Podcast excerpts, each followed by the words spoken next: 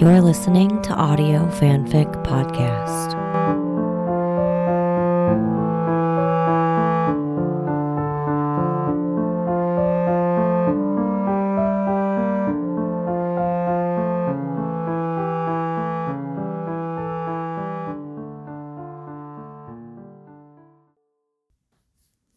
North of Zero by Slippin' Mickeys on AO3. Chapter 21 The Base. Scully sat up, the coppery taste of blood on her tongue. She looked down at her shirt, which was still soaked red, a jagged slash where the super soldier's hand pierced her torso. The previous few minutes were a blur of pain and confusion. She remembered trying to stop the soldier from the senseless killing of the cultist woman after they'd been brought aboard the ship then pain, the cold knowledge of impending death, and then her son. He'd been with her in her mind, in her body, and she. You healed me, she said, pulling back from Mulder's embrace and turning to William. He gave her a small smile. Yes. How did. She was at an utter loss for words. Hate to tell you this, Doc, said Mulder, rubbing a hand up and down her arm, but you might be out of a job. Scully took a long, bracing breath and then looked around the wrecked bridge of the silent ship. We crashed, she said, turning to Mulder. He nodded, lifting his chin toward William. And the soldiers, the preacher? Mulder looked significantly at their son and then ran his finger along his neck with a less than savory sound effect. He also managed to somehow keep us from being mangled to a pulp, Mulder said, rising and putting a hand on William's shoulder. Scully looked at her son, marveling. The boy turned his gaze to the floor and then made a face, not quite a wince, bringing a hand to his temple. William? she asked, concerned. Are you okay? Are you feeling weak? Did the. No, William said, shaking his head as if to clear it. I feel stronger than I have in. ever. It's. He made the odd face again. It's so strange. I feel. You know the homing beacon? He tapped the side of his head. That helped me find you? Scully nodded. It's back on. I feel the strangest pull inside my head. Scully stole a glance at Mulder. Is it painful? she asked William. No, he said, taking a breath and standing. It's just, you're here. Before, it stopped when I found you in Trout Creek. I never felt it again after that. Well, said Mulder, maybe it's time to follow it again. He reached down and offered Scully a hand. You okay? he asked. Think you can stand? She gave her body a quick self assessment. Yeah, she said, grabbing his hand and letting him hoist her up. When she turned to look, the woman Elaine was kneeling on the floor near them, watching them with wide eyes. Scully wondered just what the hell they were going to do with her. First, however, they had to get off the ship. So, how do we get out? she asked, looking around. She connected eyes with Mulder and knew instantly that they were having the same thought. The down ship they'd been aboard on Bloor Street. Wasn't it back this way? Mulder said, and ducked into the hallway, which skirted around the saucer. Scully and William followed him, Elaine trailing silently behind them like an odd D'Artagnan. Mulder stopped at the apogee of the sauces of the saucer circle, and Scully closed her eyes briefly, thinking of the opening on the ship in Toronto. It would have been right there. Um, Mulder said, looking at the unmarred wall. Do you think there's a button or. Scully looked to William. Can you feel anything, William? She hoped his connection to the ships might extend to knowing how they operated. William looked at her and delivered with a perfect deadpan. Look, lady, I just crash 'em. Mulder outright laughed, and Scully reluctantly cracked a wan smile. William looked pleased. Honestly, though, he said, sobering, I messed the ship up pretty good. I'm not even sure what all I did. I, I, I kind of hulked out for a minute. He looked sheepishly away. Scully was dying to ask Mulder what exactly she'd missed. Mulder put a hand on the boy's shoulder. It's okay, Bruce Banner, he said. We'll figure it out. Just remind me not to try to ground you. The boy smiled. What if we climbed through the hole in the cockpit? Scully asked, thinking of the daylight that was streaming in through the side of the ship on the bridge where they'd been brought in. Worth a try, Mulder said. They all shuffled back to the bridge.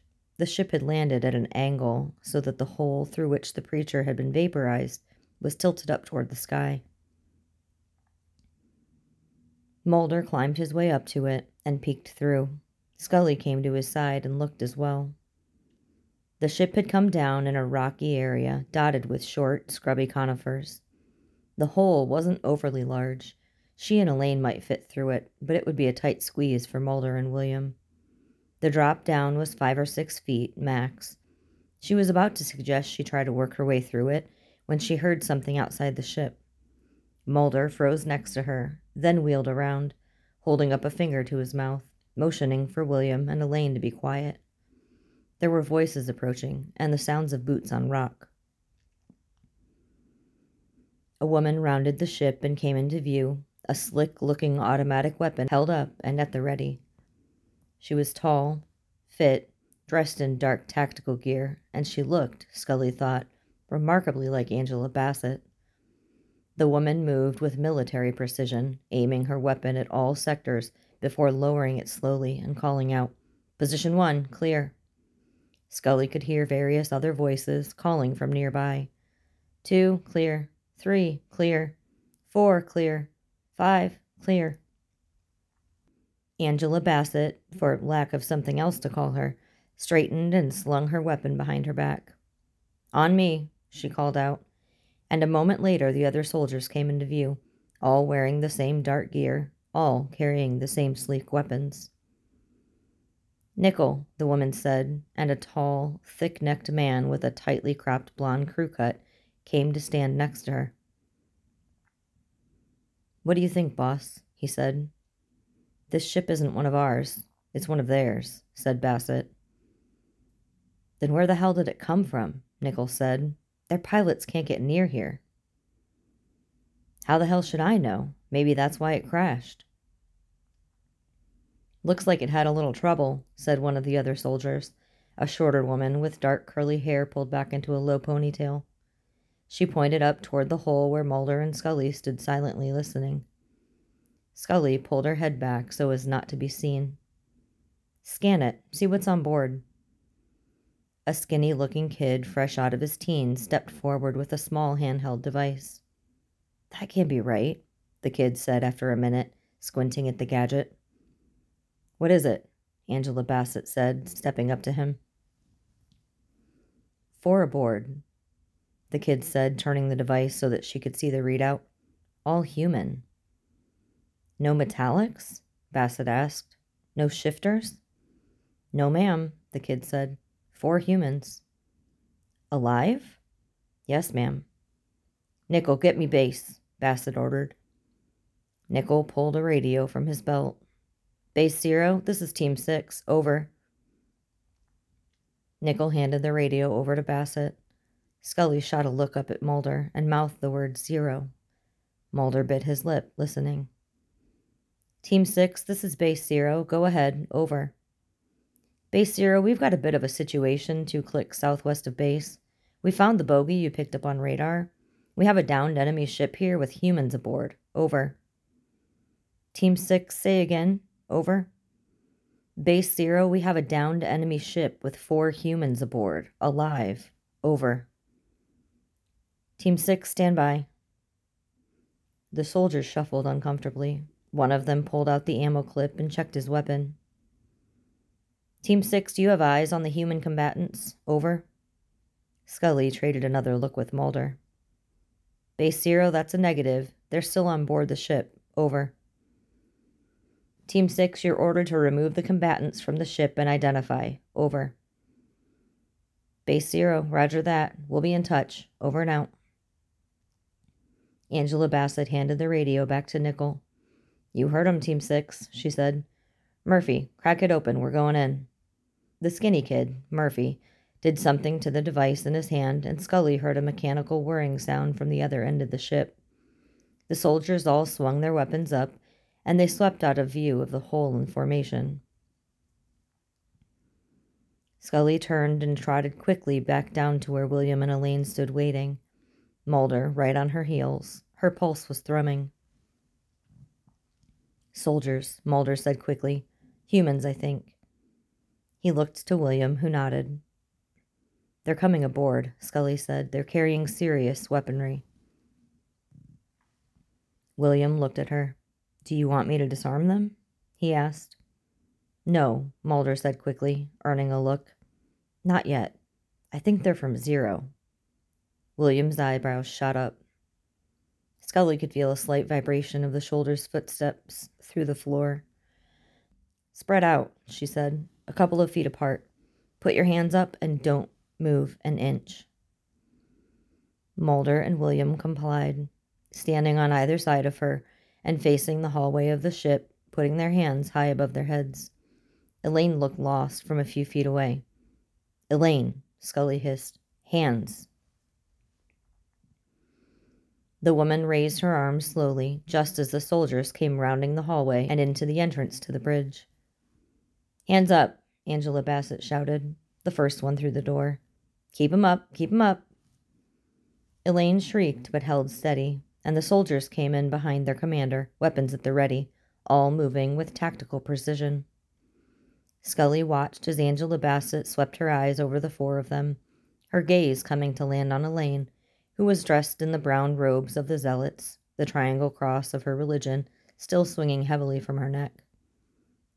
Identify yourselves, Bassett barked. Mulder took a half step forward, and two guns swung in his direction. My name is Mulder, he said, then nodded to Scully and William. This is my wife and son. Bassett swung her gun to Elaine. You. I I'm Elaine Drake. Are you with the ascendant faith of above? Bassett asked, eyeing all four of them. Yes, Elaine said at the same time that Mulder said no. Bassett huffed a long, suffering sigh. She looked to Scully, focusing on the blood on her shirt. Ma'am, do you require medical attention? No, Scully said, throwing a quick look to Mulder. Check them for weapons, Bassett ordered, and bring them out. She kept her gun trained on them while Murphy and the short female soldier stepped forward, giving them each a thorough search. They're clean, the female soldier said. Bassett lowered her weapon and turned to leave the ship. The other soldiers, guns trained on the four of them, ordered them to lock their hands behind their heads and marched them off the ship. The daylight was blinding after the soft, low light of the spacecraft, and Scully blinked hard, breathing in the rich outside air. Despite their current predicament, it felt good to be off the ship.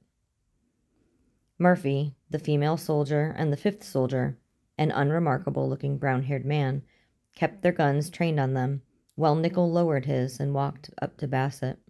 What do you think? He asked her in a low voice. That this is weird as shit, Bassett said, matching his quiet tone. Should we call it in? Nickel asked. Bassett shook her head. I want to know more first. Drake is obviously AFA. I think we need to assume the other three are as well.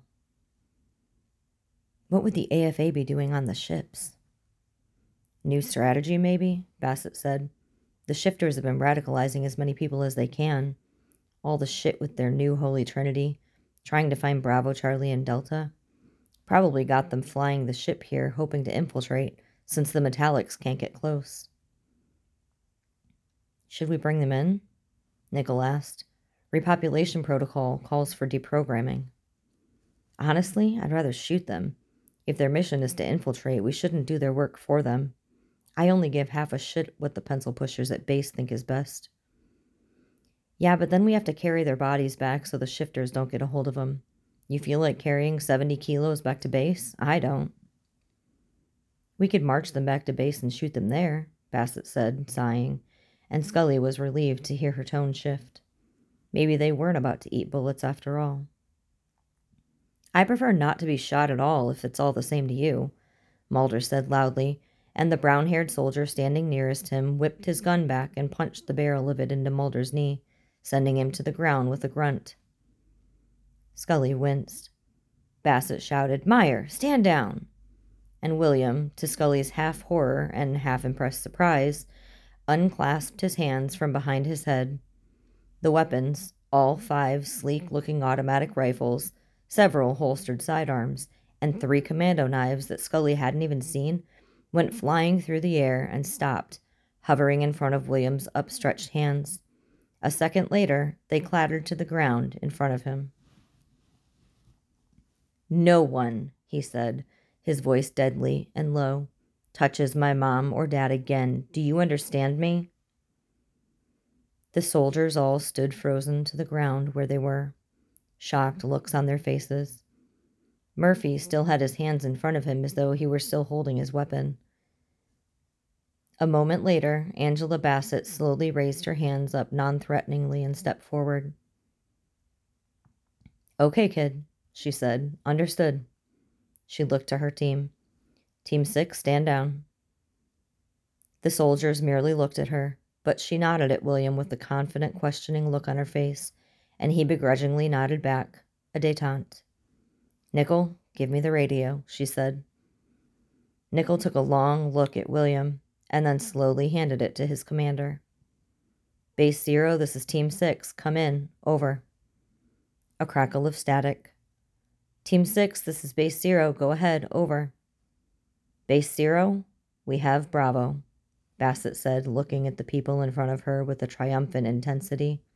I repeat, we have Bravo. Scully awoke from a dream that could have been a memory their new little cabin silent around her, but for a slight puff of wind that pushed into the old gauzy screen and Mulder's contented snores. The sun had already risen in the sky, pressing its way up through morning, and the day promised a bright, sweet smelling heat. In the dream, she had been sitting in front of an old computer screen at an internet cafe, back when they still had those. Beside her, William had been sitting in his stroller, contentedly guzzling on a frothy bottle of pumped breast milk. She heard the crying of a baby and looked up, confident that it wasn't her own, and saw another baby in a similar stroller near the register that was beginning to fret, her little disgruntled huffs increasing in volume and intensity. But Dream Scully was distracted by what was on the computer in front of her, and her eyes were pulled back to the screen. Even awake as she was, she could feel the gut wrenching loneliness from her dream memory, the evocative words of Mulder's communication slicing into her already aching heart. She sat up, the still musty sheets falling away from her breast. Tears came to her eyes, and she squeezed them away and reached for him. He awoke with a long inhale and then swung his hand out for the gun he'd put on the bedside table the night before. No, Scully said, and rolled on top of him. He moved his hands to her hips, and she could feel him stir to life under her. Are you? he started to say, but she leaned down and captured his lips with hers, quickly pulling him from startled and sleepy to a state of eager excitement. She rocked her hips a few times, running her dewy center over the length of him, and then reached down to help him slide home. She focused on sensation and nothing else, letting the dream fade away leaving the memory to exist in the past where it belonged. At the same time, on a dusty county road in the west, William and Dan walked through a small abandoned town. The sun had just risen, and above and around them the air was crisp in the dull glow of the orange sherbet sky. Look, said Dan, pointing at a low white building with a light box marquee out front. Tonight's hamburger night at the FOE. Don't say hamburgers, Dan. It's just mean. Do you think that one is Fraternal Order of Eagles or Fraternal Order of Elk? I can't keep them straight. I don't care, said William, whining. Which one can I eat? Dan turned and regarded him thoughtfully. Let's break in, Dan said, swinging into the small gravel parking lot of the building. My grandpa used to take me to the Rotary Club Friday fish fry, these places always have a bunch of those individual bags of chips that they slap on your plate next to the Sysco tartar sauce. William, forgetting himself for a moment, said, I love you, Dan. She looked at him and swung the bat up over her shoulder. Don't go getting sappy on me, Will, she said. It ruins your tough guy image. William laughed and fell into step beside her. Far to the north, in almost a straight line from where William and Dan were attempting to scrounge up their breakfast, a man opened a colossal iron door that had been installed in the sheer rock wall of a distant mountain. Dust fell from the massive doorway and onto the sleeve of his uniform. He brushed it off and stepped inside, reaching blindly for the large switch that would turn on the lights. Finding it, he threw it up with a grunting effort, and overhead lights clicked on, row upon row of them. On and on they flickered to life, disappearing into the distance of the mammoth, cavernous space. Beside him, one of the faceless rebels, nodding his approval, stepped inside and began walking, his steps making dull clicks on the rocky floor. The man turned to the people waiting inside. Come on in, he said, and they began to file in by twos and threes. Dozens of people, hundreds, many carrying bags and suitcases, some carrying nothing at all, filed their way into the mountainside. Finally, when the last two people approached, flanked by the man's best guards, hand selected by him personally, they paused in the doorway. The girl, twelve years old with eyes of the clearest brown, clutched her mother's hand tightly and eyed the lighted expanse before her, wreathed in cobwebs and covered with dust. What is this place, Mom? she asked. Home, her mom said, squeezing her hand gently. It's home now.